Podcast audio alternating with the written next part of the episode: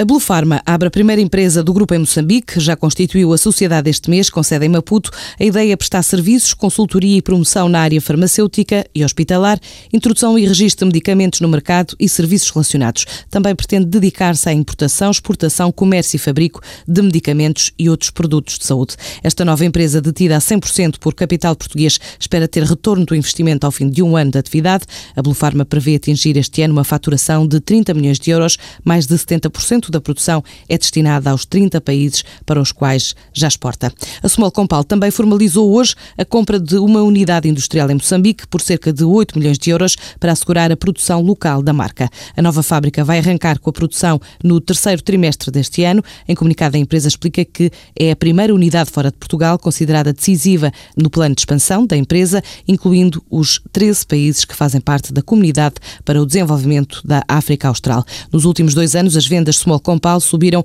mais de 22%, alcançaram os 80 milhões de euros o ano passado, só a nível externo, ou seja, mais 30% do que no ano anterior.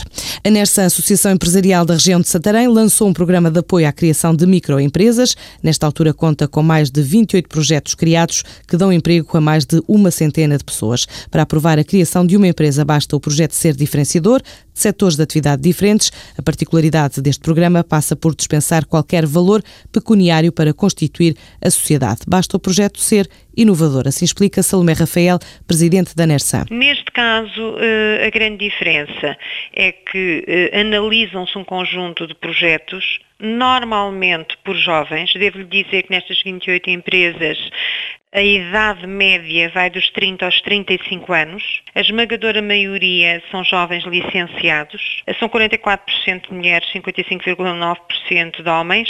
E as pessoas constroem uma ideia, é analisado-se na perspectiva da região onde estamos inseridos, se é um negócio que tem pés para andar e em função disso, durante 12 meses, a NERSAN vai dando todo o apoio, desde a constituição da empresa, da elaboração do plano de negócios, o envolvimento de toda a atividade técnica, contabilística e fiscal, para a empresa poder sobreviver, porque estes 12 meses são fundamentais para qualquer projeto, fundamentalmente, e neste caso este projeto é direcionado mais para jovens, não está impedido a outros, que não têm experiência, mas que as coisas possam correr o melhor possível. O programa de apoio à criação de microempresas vai continuar aberto neste ano de 2012. Os projetos são selecionados pela Associação Empresarial da região de Santarém.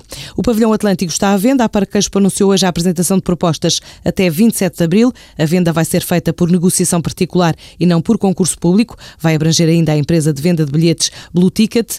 O empresário Nuno Brancampo já fez saber à agência Lusa que um dos potenciais compradores pode ser a empresa norte-americana de produção de espetáculos Live Nation, depois do site Dinheiro Vivo noticiar que a consultora de comunicação Cunha Vaz também também está interessada na compra do equipamento e o Jornal Record ter referido que o Benfica também pode entrar na corrida. O promotor Álvaro Covões, da empresa Everything is News, também já tinha manifestado interesse quando o governo anunciou a intenção de venda.